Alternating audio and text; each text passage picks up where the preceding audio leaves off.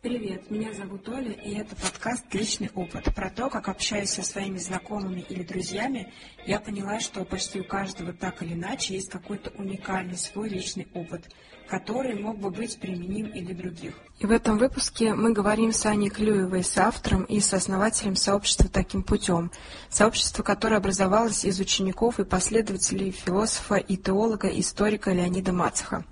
Помимо самого сообщества, самое главное, что меня интересовало в этом разговоре, путь самой Ани к тому, чем она сейчас занимается и что ее к этому привело. Небольшая вводная. Я все еще учусь делать подкасты, поэтому в этом выпуске мои реплики будут звучать по-разному в плане голоса. Это произошло из-за того, что технически мой голос записался очень плохо. Так что не удивляйтесь. У меня главный мой вопрос.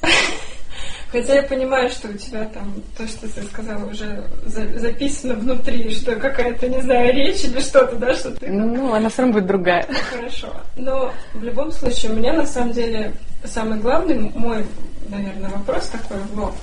Ну вот правда, как у тебя получается вот это вот... Или ощущение, что получается волна, потому что вот то, что ты рассказывала, что у тебя было, допустим, да, в субботу ты поехала, значит, на мероприятие, у тебя уже там, не знаю, закрутилось, завертелось, у тебя уже там куча планов, ты уже знаешь, как ты это будешь делать, все, смотришь, что все, хоп-хоп, все, у Ани все есть. Я такая, знаешь, сколько я с тобой второй год наблюдаю, думаю, ощущение у меня складывается, что абсолютно, вот знаешь, есть люди, которые на пролом идут, нет, у меня есть мечта, я буду делать, я буду идти вперед, я падаю, я все.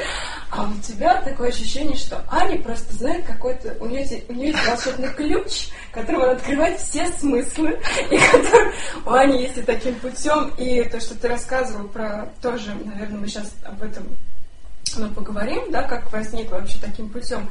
Но ощущение, что это абсолютно такое, когда ты вот как будто с одной стороны по наитию, с другой стороны через свои ценности, но ты абсолютно гармонично находишь вот этот вот способ, да, развивать что-то, строить что-то и, ну, как, короче, как тебя все это получается? Слушай, ну не знаю. А, я не могу сказать, что у меня прям все получается, но я для себя поняла, что а, два слова, наверное, главных это интерес и любовь. Вот здесь вот. Эм, когда появляются вдруг случайные и неслучайные приглашения куда-то, ну, на какое-то мероприятие, на какую-то встречу, еще на что-то, для меня это, знаешь, как э, знак, э, что там есть что-то, что я сейчас не могу предвидеть, и это для меня может быть новым бугорком, с которого я смогу там лучше посмотреть на окрестности. И я никогда не могу знать, э, кто будет э, на мероприятии, например. Точнее даже так, чем меньше известных, тем для меня это интереснее, потому что я безумно люблю расширять вот горизонт, расширять э, знакомства. Мне так интересны люди, и я вот на мероприятии, про которое ты говоришь, вот на встречу гидов, экскурсоводов вообще со всей страны, я подходила и спрашивала тех людей, которые меня заинтересовали, а какая ваша любимая тема? А вот про что вам интересно рассказывать? Вот как у меня интерес, мне безумно дровит, когда люди рассказывают о своем интересе. И как мы можем это совместить? Потому что в таким путем как бы э, все, что мы, все, что там мы запускаем, это все идет на такой базе интереса, а не потому, что, например, какая-то тема эм, лучше выстрелит условно или хуже выстрелит по чьим-то оценочным данным. То есть здесь такое вот любопытство, и мне всегда так интересно, и когда я в таком вот состоянии нахожусь, я сразу же, ну, оно как-то само приходит, сами, сами приходят вот эти вот идеи, как это можно применить. Например, человек мне, Виталий Калашников, я там познакомилась с ним, а он краевед, он начал водить экскурсии по Москве, и я его спрашиваю, говорю, какая интересная, вот самая сейчас любимая тема? Он мне говорит, а вот я люблю а, ляпы в фильмах рассматривать, в исторических. И вот, например, такой-то, такой-то фильм, и вот там вот это, вот это. Я думаю, здорово же. А мы так хотели киноклуб в сообществе, и у нас уже было несколько встреч. А как бы это это же совмещение исторической темы. Ты смотришь фильм, например, ты потом приходишь, ты через ошибки узнаешь о правде. Но это же интересно. То есть это мне интересно, и мне кажется, что это может быть интересно еще кому-то. И мы там с ним познакомились, подписались друг на друга, и такая, давай подумаем, давай, может быть, сделаем еще что-то. Вот. Или а, девушка одна водит экскурсии по Москве, она говорит, ой, у меня такая любимая тема, я вожу по Кузнецкому мосту, у меня там шляпки, горжетки, что-то такое. И вот девушки все приходят в шляпках, и у нас такое настроение, ну где ты сейчас наденешь шляпку?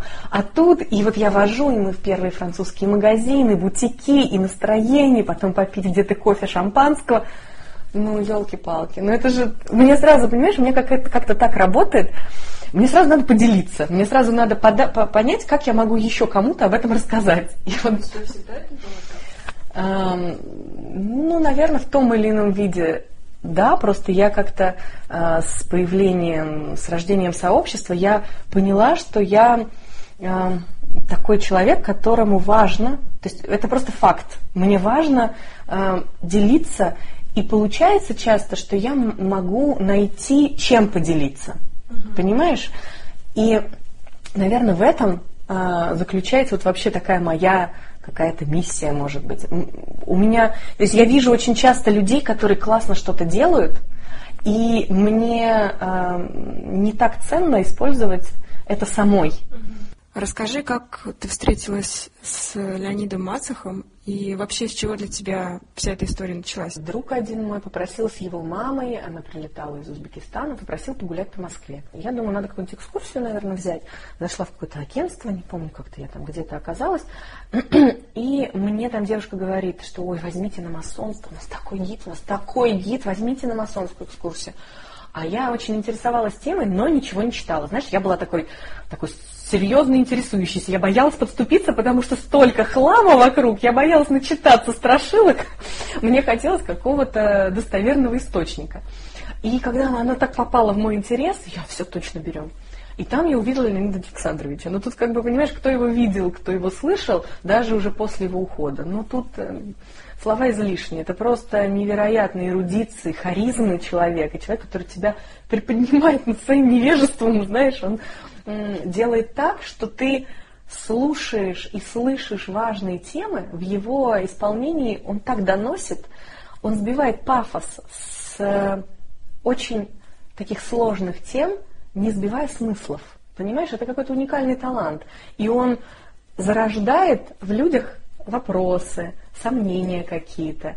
Вот бередит вот эту вот, вот очень тонкую, тонкую структуру, вот это любопытство. И э, я тогда была, конечно, просто поражена, какой лектор. Ну, вообще, рядом с ним хотелось просто остаться так и быть.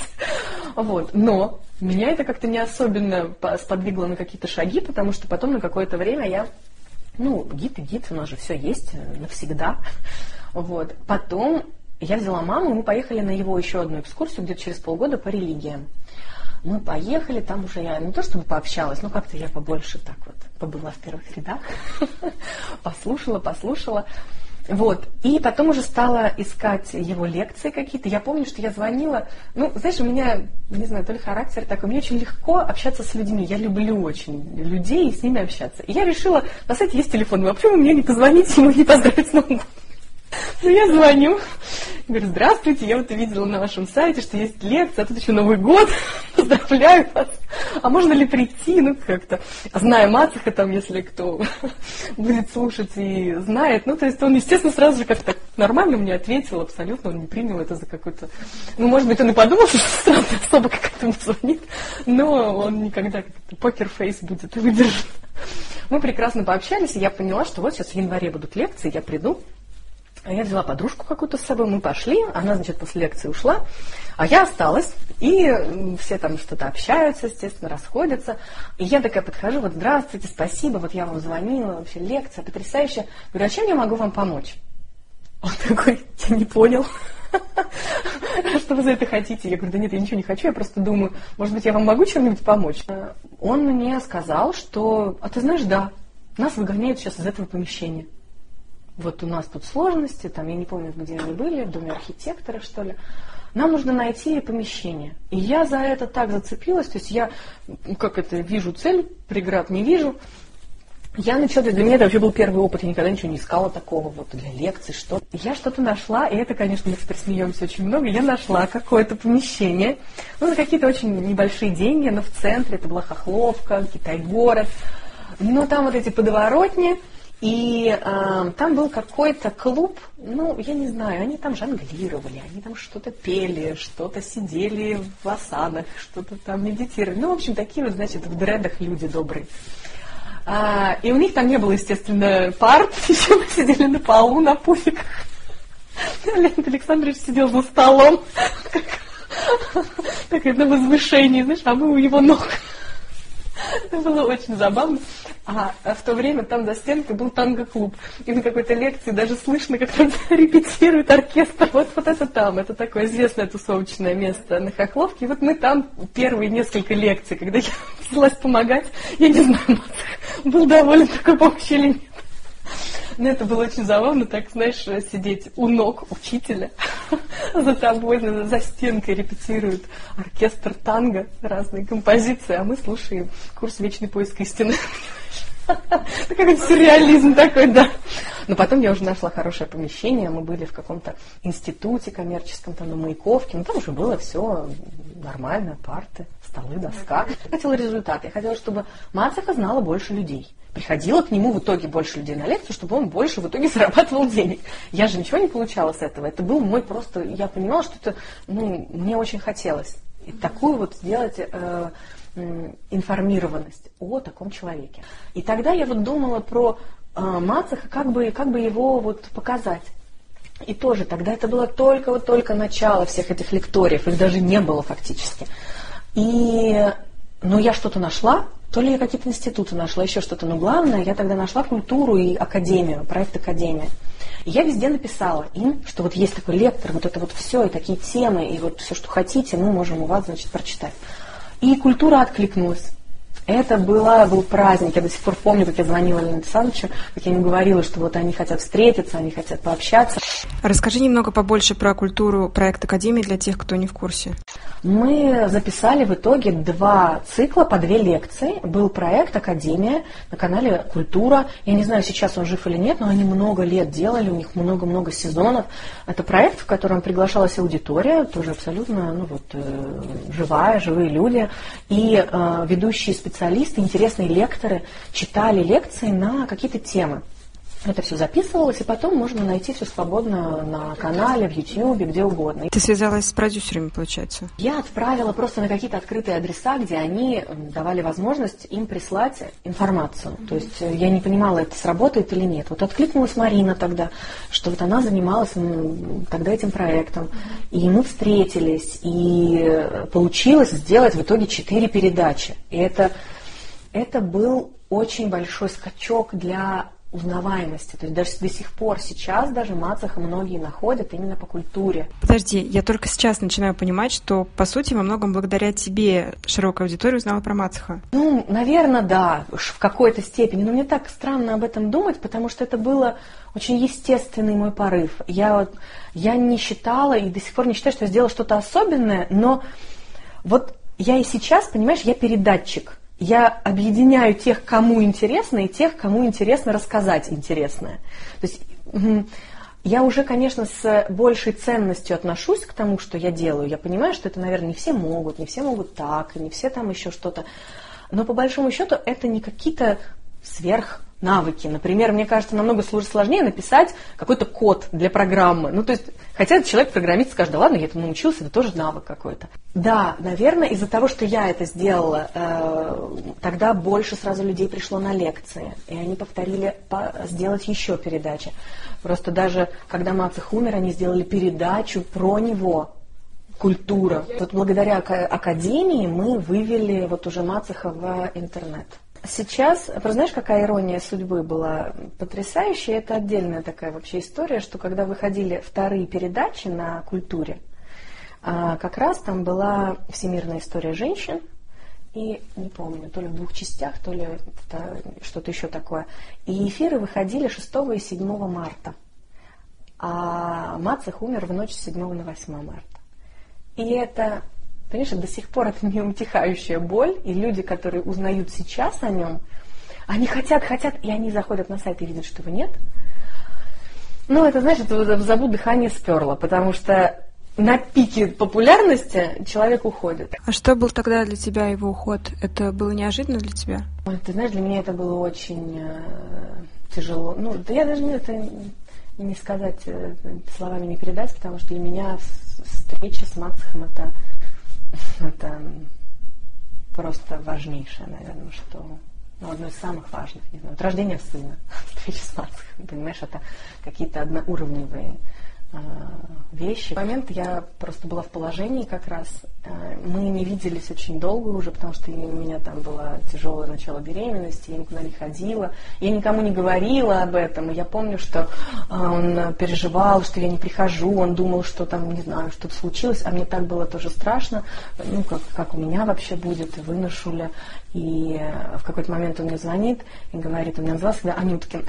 Анюткин говорит, ну что, как ты? Я говорю, ну, все не очень хорошо чувствую. Он говорит, ну, это то, что я думаю. Я говорю, ну, да. Ну, все, все будет хорошо. И мы так не увиделись, э, да. Больше не увиделись, но поэтому сложно сказать, что для меня был уход этого человека. Это Подарком была встреча, понимаешь? А уход, все уходят, а он остается, остается память. И это, наверное, то, что самое важное, то, что в тебе человек рождает. Мы все же уйдем. Наверное, вот это то важное, ради чего я делаю сообщество. Да, а самое важное, что после его ухода мы мы а, с друзьями как раз-таки вот сформировали, сформировалось само из неравнодушных людей, из тех, кому важно – важно продолжать, продолжать делать хоть что-то хоть что-то, чтобы, чтобы сохранять память. Непонятно было что. Но мы решили переделать сайт. У нас собрался архив лекций. Это все тоже так было случайно, потому что все записывали на диктофон. Просто для себя, чтобы когда-нибудь передумать, ну, передумать, переслушать. Все же когда-нибудь потом, когда-нибудь мы это воспользуемся. А потом оказалось, что вот эти записи на диктофонах это просто клад. Потому что Мацик был, э, как он говорил, не писучий человек.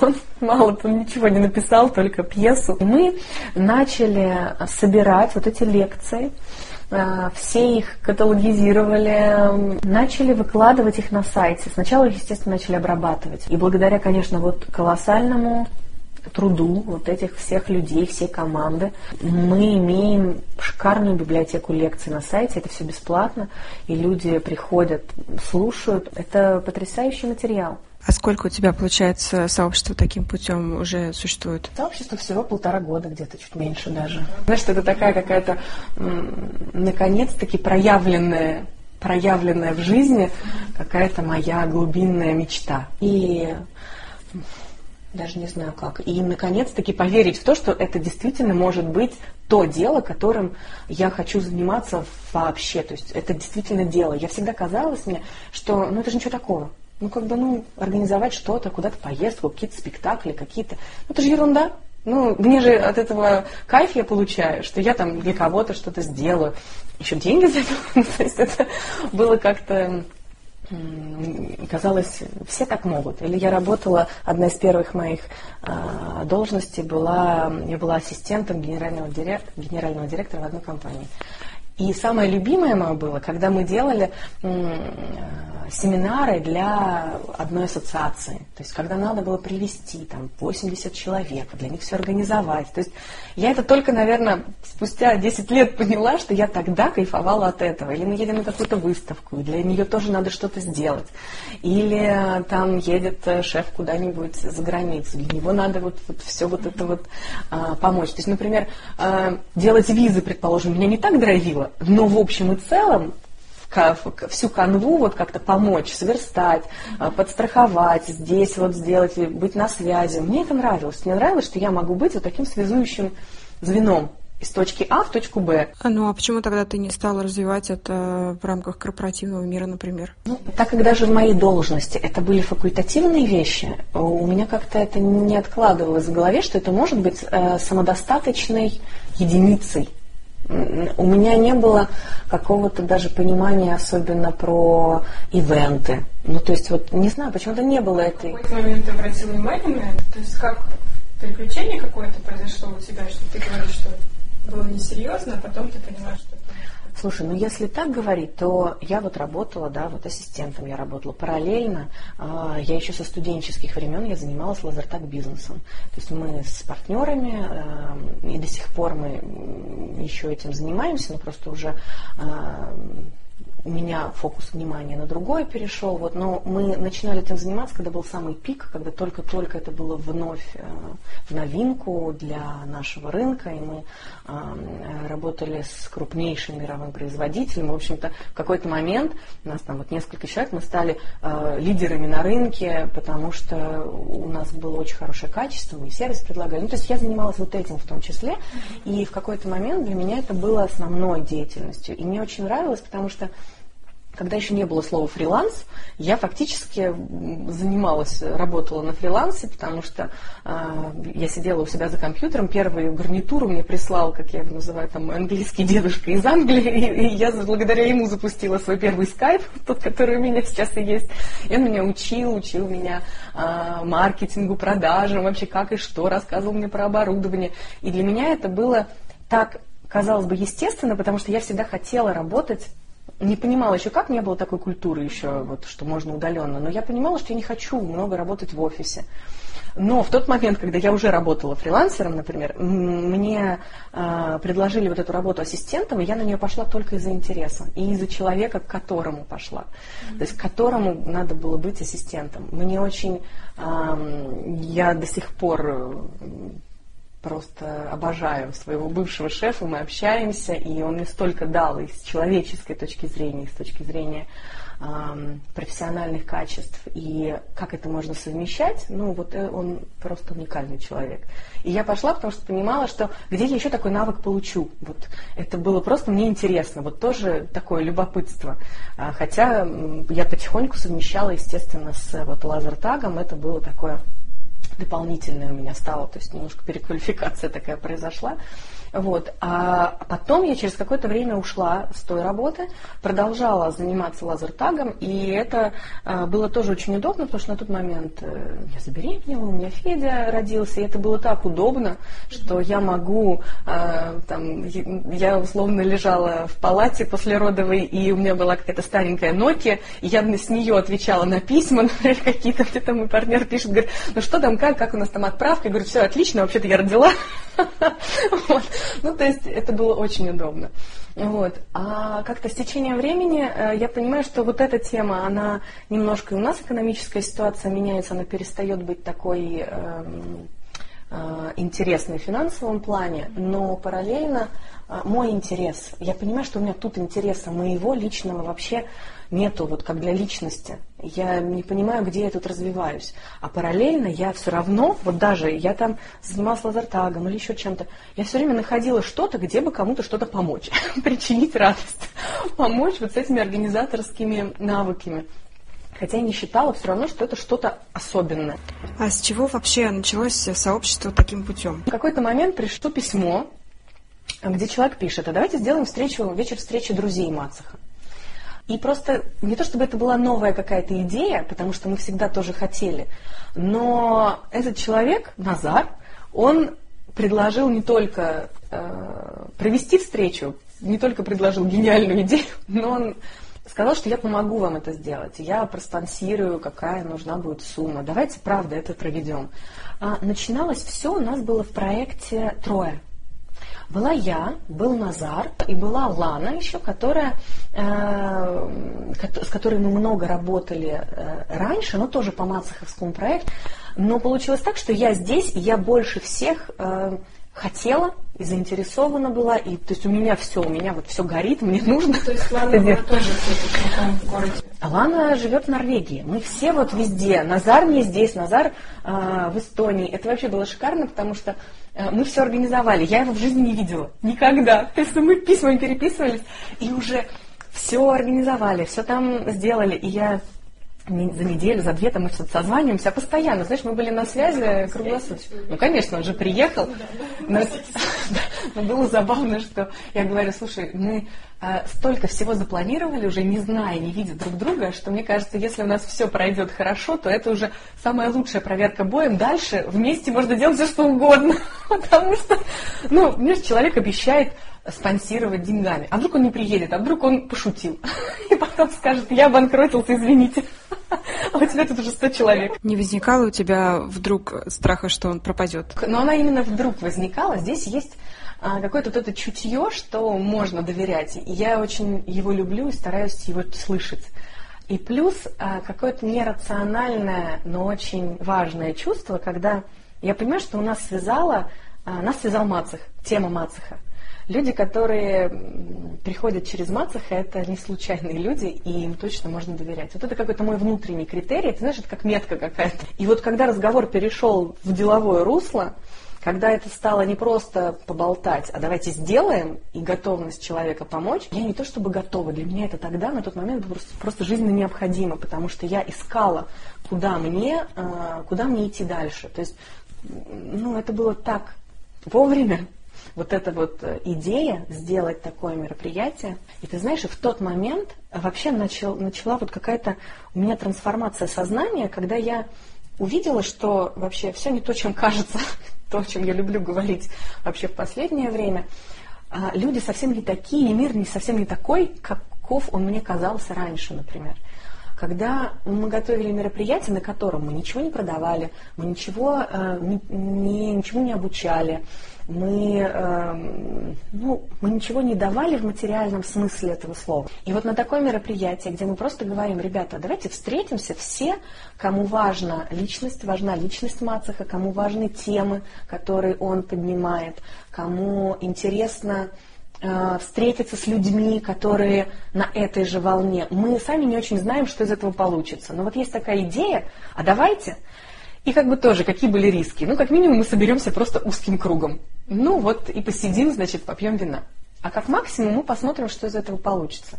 И когда на это мероприятие пришло почти 100 человек, для меня просто мир больше никогда не будет прежним. Причем люди приехали, человек 10 приехал из других городов и даже из других стран. Понимаешь? То есть это был такой космос, вот я говорю, у меня мурашки просто, потому что люди пришли пообщаться не по работе. Они потратили целый день, а некоторые и не один.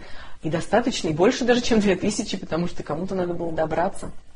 Чтобы пообщаться с э, одними и теми же по крови людьми. И ты знаешь, вот в момент, когда я поняла, как вообще набирает оборот мероприятие, а я все собирала на свою карточку, все эти взносы, это был такой, ну это было сложно, вот фактически все это проводить, откладывать, записывать туда-сюда, ну то есть очень это было непросто, но в тот момент э, пришла идея, знаешь, которая меня просто охватила вообще всю изнутри, и так даже совпало, что мы одновременно с Назаром, постоянно были же все на связи, а, э, с Назаром, с Ланой мы созваниваемся, и вот эта идея сообщества, она, она как будто витала в воздухе, понимаешь, потому что если если э, есть люди, которые готовы прийти э, и отдать дать, дань память человеку, который для них был важен, пообщаться, возможно, этим же людям будет интересно а, дальше что-то изучать вместе, дальше а, общаться. То есть хотелось э, Просто на кончиках пальцев было ощущение, что хотелось. Хотелось общения. Это нам точно есть о чем поговорить. Вот всем, кто из разных областей, разного возраста, разного социального статуса. Мы вообще все разные, вероисповедания. Но есть что-то важное, что мы точно можем обсудить без предисловий фактически. Потому что мы понимаем, у нас есть какой-то уже так, фильтр, через который мы прошли, и мы здесь можем уже говорить о важном. И вот это все, знаешь, оно как-то так начало во мне кипеть, и я понимаю, что вот я делаю уже сейчас это мероприятие. То мероприятие для меня вообще было тогда таким очень судьбоносным, потому что я я на самом деле не знала, что я буду делать дальше. Я думала, что э, там атмосфера Крым как-то буду продолжать. Я в итоге потом и поехала там прорабатывать новые маршруты. Но э, фактически, когда я готовила это мероприятие, я дала себе обещание, что я не думаю о том, что будет дальше. То есть у меня реально была дата, 22 апреля, я дальше не знаю, что я буду делать. А, точнее, я и в Крым поехала по другой потом теме, но это тоже все так сошлось. И я просто запретила себе думать. Я решила, что все, я сейчас делаю, вот в это я все вкладываю, всю свою силу и время, а дальше будет видно. И вот ты знаешь, вот оно все как-то кипело, кипело, что нужно попробовать создать что-то, и вот тогда пришло это слово сообщество для людей, чтобы такое некое пространство, где можно было бы говорить, слушать друг друга, слушать, может быть, лекторов каких-то, а, путешествовать, возможно, куда-то. Как это все назвать? Ты знаешь, это было отдельным отдельным вопросом, потому что не хочется пафосных слов никаких, не хочется какого-то громкого имени. И тут я просыпаюсь утром от слов таким путем. И знаешь, они как-то, это смешно, но это, это есть откуда этому прийти, потому что я много тогда слушала Мацеха, мы готовились к встрече, там что-то переслушивали, а Мацех постоянно заканчивает фразы, ну, таким путем, мои дорогие. Ну, ну, вот таким путем. И это вообще слова ни о чем. Ну, то есть они, это просто два слова, и какие-то непонятные. Вот.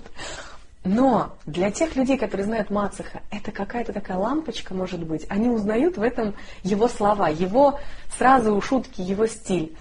А для людей, которые не знают, это тоже сразу может наполниться другим смыслом, потому что важно идти, важно находить свой путь, важно эм, искать эту дорогу. Она может быть разной всегда. То есть вдруг эти два простых слова, они наполнились сразу же какими-то космическими смыслами. Я проснулась, это было очень смешно, потому что я тут же зашла утром на сайт, я проверила доменное имя, сразу зарегистрировала, по-моему, два, и ру, и ком сразу же, и звоню ребятам, говорю, в общем, я придумала название, как вам? Ну, я уже закупила домен. Это был такой момент, но я понимала, что просто, ну, я не знаю, что даже если мы потом решим что-то другое, то пусть это будет. Подожди, а как произошел переход между датой 22 апреля, когда ты не знала, что делать, и после, как всем остальным, когда вы стартовали, по сути, сообщество? Все разлетелись, здесь остаюсь в Москве я только. Я договариваюсь с Константином о курсе лекций.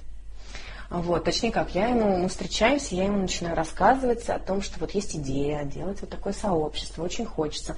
А, потому что я с Константином была знакома, на тот момент он у нас на мероприятии читал э, лекцию одну небольшую, и ну, он просто потрясающий лектор, и я хотела очень, опять же, чтобы о нем узнала побольше людей. Вот, и мы договорились сделать э, сначала пробную лекцию. То есть это такой микрошаг. Первую лекцию мы сделали бесплатно, просто рассказали уже, что и как у нас.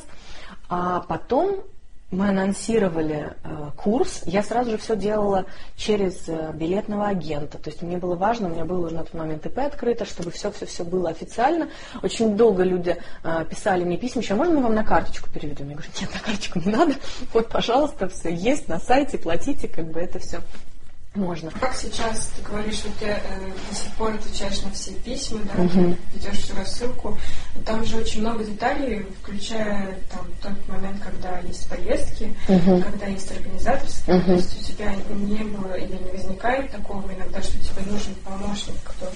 Ну вот я пробовала, у меня есть прекрасная девушка Лена, а, с которой помогает мне уже давно. Она а, монтирует видео, она их выкладывает, то есть она все обрабатывает, вот это вот там, готовить что-то на сайт, например, ей нужно опубликовать. Ну, вот я веду к тому, что я хотела отдать, например, какую-то часть рассылки, но у меня не получилось, я не могу, потому что я начинаю гиперконтролировать, например, ее тексты, а я понимаю, что люди, читая, представляют меня. Ну, то есть у меня там внизу рассылки моя фотография. И это как-то нечестно получается, что... Ну, если тексты писать себе, я к тому, что ты mm. такая, такой генератор, да, сейчас да. Э, сообщества, и ты знаешь, куда его развивать, и смысловую составляющую, стратегическую часть. Э, ну, возможно, возможно, да, возможно, там как бы форматировать уже можно отдавать на, ну вот Лене, например, но вот сейчас я на этом пути, мне очень сложно это дается, потому что я отношусь к проекту, ну вот это такой ребенок, это мне так важно, мне так важно все, что там происходит, все детали.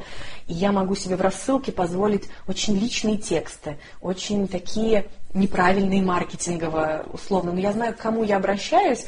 И в какой-то момент, когда я писала какой-то текст в рассылку, и, знаешь, меня так тогда щелкнуло, что я думала, а с кем бы мне посоветоваться, так ли я пишу или нет? И потом пишу, хм, а не с кем? А не с кем посоветоваться? Потому что, ну, как бы, все в своих рутинах, там, все, то есть, вот как я напишу, так оно вот и будет. А был ли какой-то момент у тебя за эти полтора года, когда вот, вот ты стартовала, ты прям горишь, ты понимаешь следующий шаг, классно. Какой-то был период, когда ты, ну, не то, что подвисла, но ты понимала, что вот ты сомневаешься, может быть, или ты не, не, не четко представляешь, что дальше? Безусловно, так бывает, но бывает не в том контексте, что я сомневаюсь, например. Точнее, нет, это было, но я очень глубоко прорабатывала внутри себя это. А, то есть я себе ответила на вопрос «зачем?». И а, когда что-то не получается, а не получается часто что-то вот в, в делах, а, это мне позволяет продолжать делать, потому что я не могу не делать. То есть ты в этот момент возвращаешься к тому, зачем. Зачем, да, потому что а, одна из важнейших вещей, кроме вот э, идей, которые, да, вот вложены в сообщество, вот, чтобы развиваться, чтобы общаться, чтобы говорить о важном, чтобы не бояться говорить об этом, чтобы быть внимательным слушающим, слышащим другого человека, собеседником, чтобы, э, чтобы расти внутренне и подсвечивать другим какие-то зоны вот роста и, и так далее. Я занялась этим проектом на 200% моего времени, э, ну вот, например, кроме там сына, да, и каких-то бытовых дел, вот это моя работа. Многие меня до сих пор спрашивают, Аня, ты еще чем-то занимаешься? Нет, я занимаюсь только проектом, и это было очень важное и сложное решение, потому что э, я нигде, например, больше не работаю, и мне важно, чтобы проект меня в том числе кормил. И я, естественно, не могу делать это альтруистически. И основные сложности психологические, в том числе, они случаются, когда я или сомневаюсь, или вижу не очень хорошую финансовую обратную связь. То есть идейно у меня нет сомнений, но вдруг какое-то путешествие пройдет там, в ноль еле-еле, либо лекции ноль плюс-минус, там мне только налоги оплатить. Ну вот, вот это вот, потому что мне же нужно на что-то жить, и это самый такой сложный момент, но я тоже для себя его обговаривала, очень прорабатывала, что я понимаю, например, ну, условно, сколько я себе даю времени на вот финансовую какую-то стабильность. И потом, например, не то, что я закрою, но, может быть, я минимизирую все, или буду делать только то, что будет э, окупать и приносить какие-то деньги. То есть вот это основной такой момент сложного сочетания, потому что вот я у многих вижу, людей драйвит какая-то тема, но с монетизацией э, становится все сложно. Вот и Лена Рязанова где-то в каком-то подкасте говорила про то, что э, сложно, когда ты ставишь свой талант да, на службу э, обеспечивать себя. Да, ты себя обязываешь как будто. Ты себя обязываешь, да, но здесь то есть у меня был какой-то буфер, то есть я понимаю, что если я сейчас там какое-то время, оно все в ноль будет работать, я не умру с голода, у меня есть какие-то там еще э, запасы, но мне нужно, я не могу себе позволить работать в минус и мне нужно обязательно этим делом зарабатывать. То есть вот это иногда, конечно, выбивает. В какой момент ты поняла, что это может быть финансово для тебя прибыльно? Ты запланировала это или ты в процессе это поняла? Ты знаешь, это было эм, и так, и так, потому что когда вот все начиналось и зарождалось, я, получается, не понимала, как это можно финансово выстрелить, как это получится тот же самый момент я не могла это не делать, потому что меня жгло изнутри так, что, знаешь, надо было это сделать, иначе бы я просто умерла вообще от этого, от, от запала и от желания это делать. Вот, поэтому идея была начать, а дальше будет видно. То есть вообще не было видно даже на два месяца вперед. Было видно, что мы как бы делаем вот шаг первую лекцию. Потом мы начинаем курс. Ну как, это же кажется по времени, ну так, 8 лекций, ну два раза в месяц. Ну там, э, что сложного там сделать? Рассылочку сделать, там это, это. То есть это сначала кажется немного дел. Ну, я в тот момент э, еще думала, может быть, я буду искать какую-то другую работу себе и буду совмещать все это. Но это все быстро разбилось э, в пыль, потому что тут же приходят идеи путешествий, тут же это надо все делать, прорабатывать, тут же 8 э, лекций два раза в месяц получается, что тебе нужно бы сделать 2-3 анонса до лекции, тебе нужно все равно как-то их рекламировать, тебе нужно писать тексты, потом нужно искать человека, который бы помогал тебе писать текст или еще что-то. То есть получается, что очень много дел всплывает, которые ты не можешь запланировать. То есть тебе кажется, это так, фигня, а, и ты справишься и планируешь на это час времени – а это 5 часов получается. Сайт. Мне всегда казалось, там, вот я сяду и быстренько сделаю. Ну, я садилась, быстренько делала, просто это быстренько было 8 часов, например, а не 2 часа, которые я себе в календарике забивала на это время. Вот. И получилось, что просто надо было сделать выбор. Либо уже успокаиваться внутри и не суетиться, что я никуда не ищу работу, все, я здесь остаюсь, но я осознанно принимаю этот э, выбор, что э, у меня непонятная финансовая ситуация, и как бы это будет какое-то время, потому что как бы лекции до сих пор э, не раскупаются вот там по 100 человек. Они, да, они их покупают, есть уже аудитория какая-то такая своя лояльная, которая там из курса в курс приходит.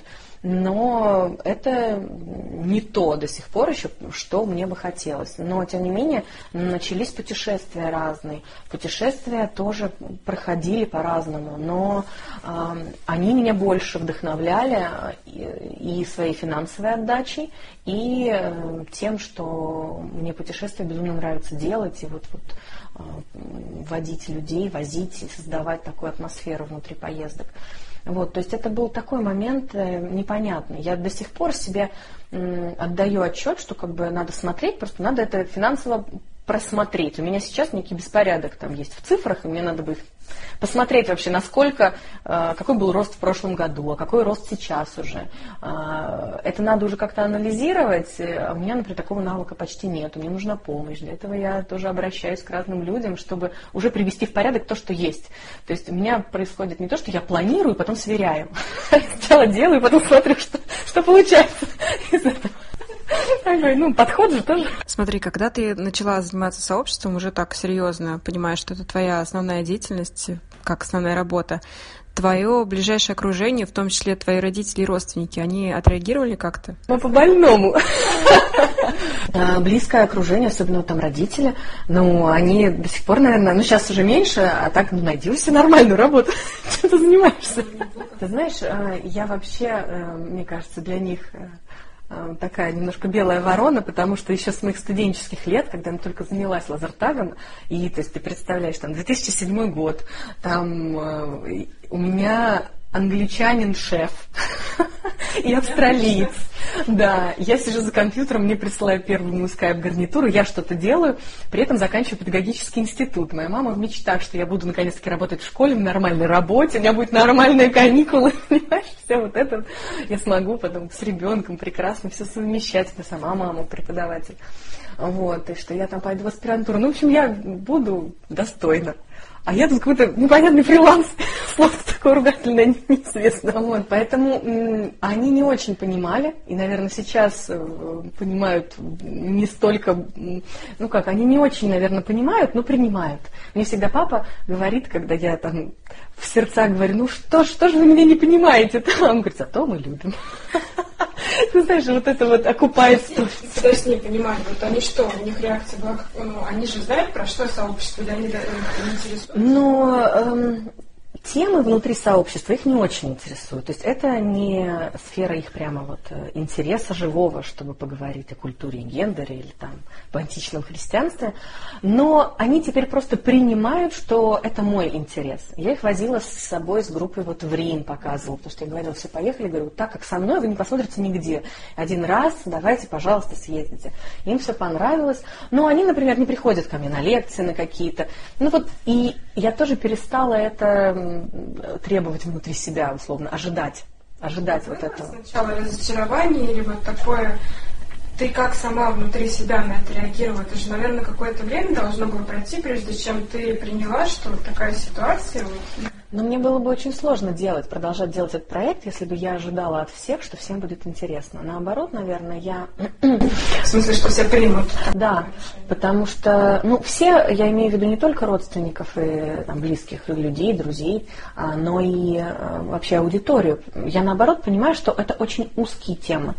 И сейчас я вижу в этом даже огромный плюс, потому что мне не очень хочется огромных аудиторий, мне очень хочется найти своих людей. А свои люди это как жемчужинки, их не может быть очень много. Понятно, что это не так, как там у каждого человека два-три там самых лучших друга, это все-таки на проект, это больше, но я даже как-то не предполагаю особо сильные масштабы, вот, потому что мы будем, ну вот уже даже сейчас видно, у нас достаточно узкие темы. Они интересны многим, но в то же самое время немногие доходят на то, чтобы до того, чтобы уделить время э, вот, э, изучению этого. Вот. Э, в то же самое время там мои друзья близкие, некоторые вообще такие, Аня, ну что ты, ну какие библейские чтения, ну вообще, ну что такое? Ну ладно, пойдем кофе пить в кафе. Ну, то есть, нет, у меня друзья могут троллить, что у тебя опять Библию читаешь? Опять там это? Я говорю, да. Вот. Но я просто перестала ждать этого. Я могу сама поржать над этим абсолютно. Вот. но э, э, так как к близким мы предъявляем завышенные требования, мне стоило как бы труда вот эти требования свои снизить. Э, я абсолютно считаю это нормальным, что кому-то что-то интересно, кому-то нет. Вот я задала тебе вопрос про то, были ли сложности уже после того, как ты начала вести таким путем, как сообщество. И ты сказала, что ты ответила себе на вопрос «Зачем?». Этот ответ у тебя существует как-то на интуитивном уровне, или ты прямо сформулировала его четко для себя? А, сначала был на интуитивном, но это очень сложно поддерживать, если ты это себе не прописываешь вот прямо какими-то словами. То есть я, конечно же, себе это прописала, не то что вот там лозунгом. Меня когда спрашивают, а какие могут быть темы? Ну вот даже внутри команды, когда обсуждаем, да я говорю, любые. Вот о чем хотите, о том мы можем говорить, лишь бы был правильно настроенный проводник в эту тему, и он понимал, что нам важно не только поговорить про что-то узкое, а важно через узкое посмотреть на картину в целом. Мне самой важно искать эти ответы. Я не могу, я просто умираю, когда, когда, когда я теряю смысл, понимаешь? Потому что иначе мне непонятно вообще, зачем я живу на этом свете. Да, вот, вот зачем? Затем, чтобы а, мне безумно нравится, понимаешь, когда люди открывают что-то новое, когда они вдруг в привычном видят то, что там все не то, чем кажется. Вот, вот это то, что вот родилось э, в процессе, вот эти вот слова, хэштег, я не знаю, как-то вот это учиться подсвечивать.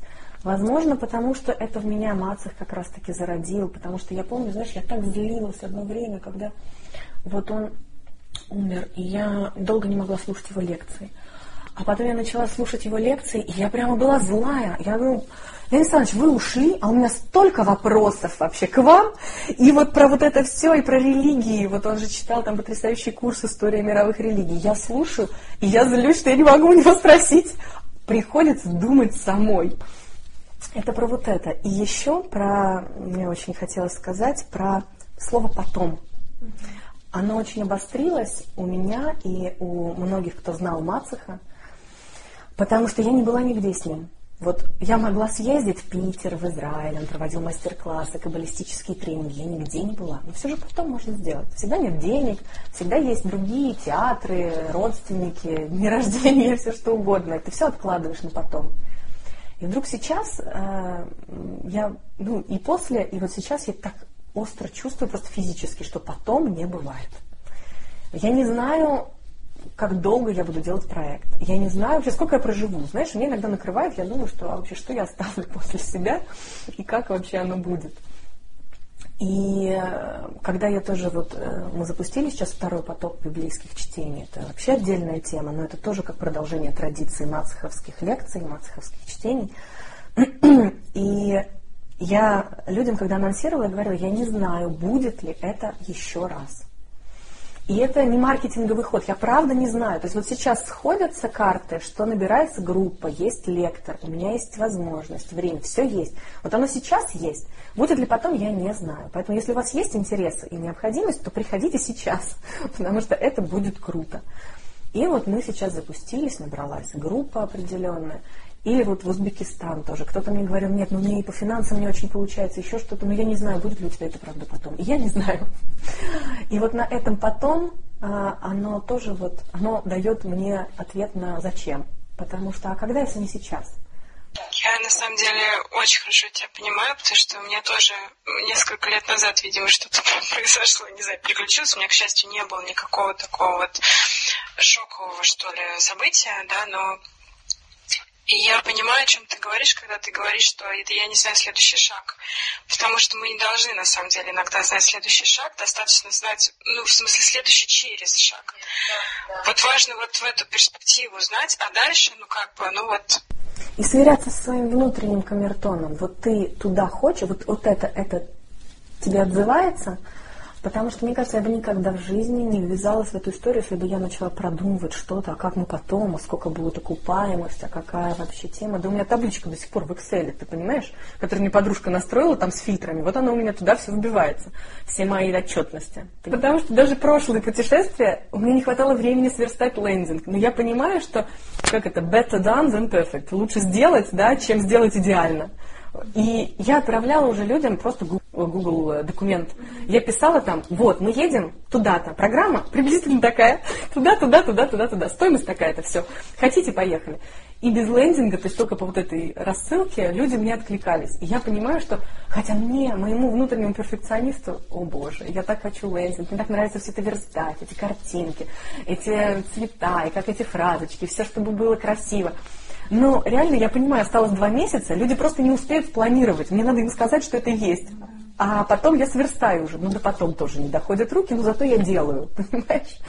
И это как бы мне сложно, потому что мне хочется сделать красиво, но я делаю приоритетно делать. И вот делаю, пусть это будет Google Doc, но зато я людям расскажу.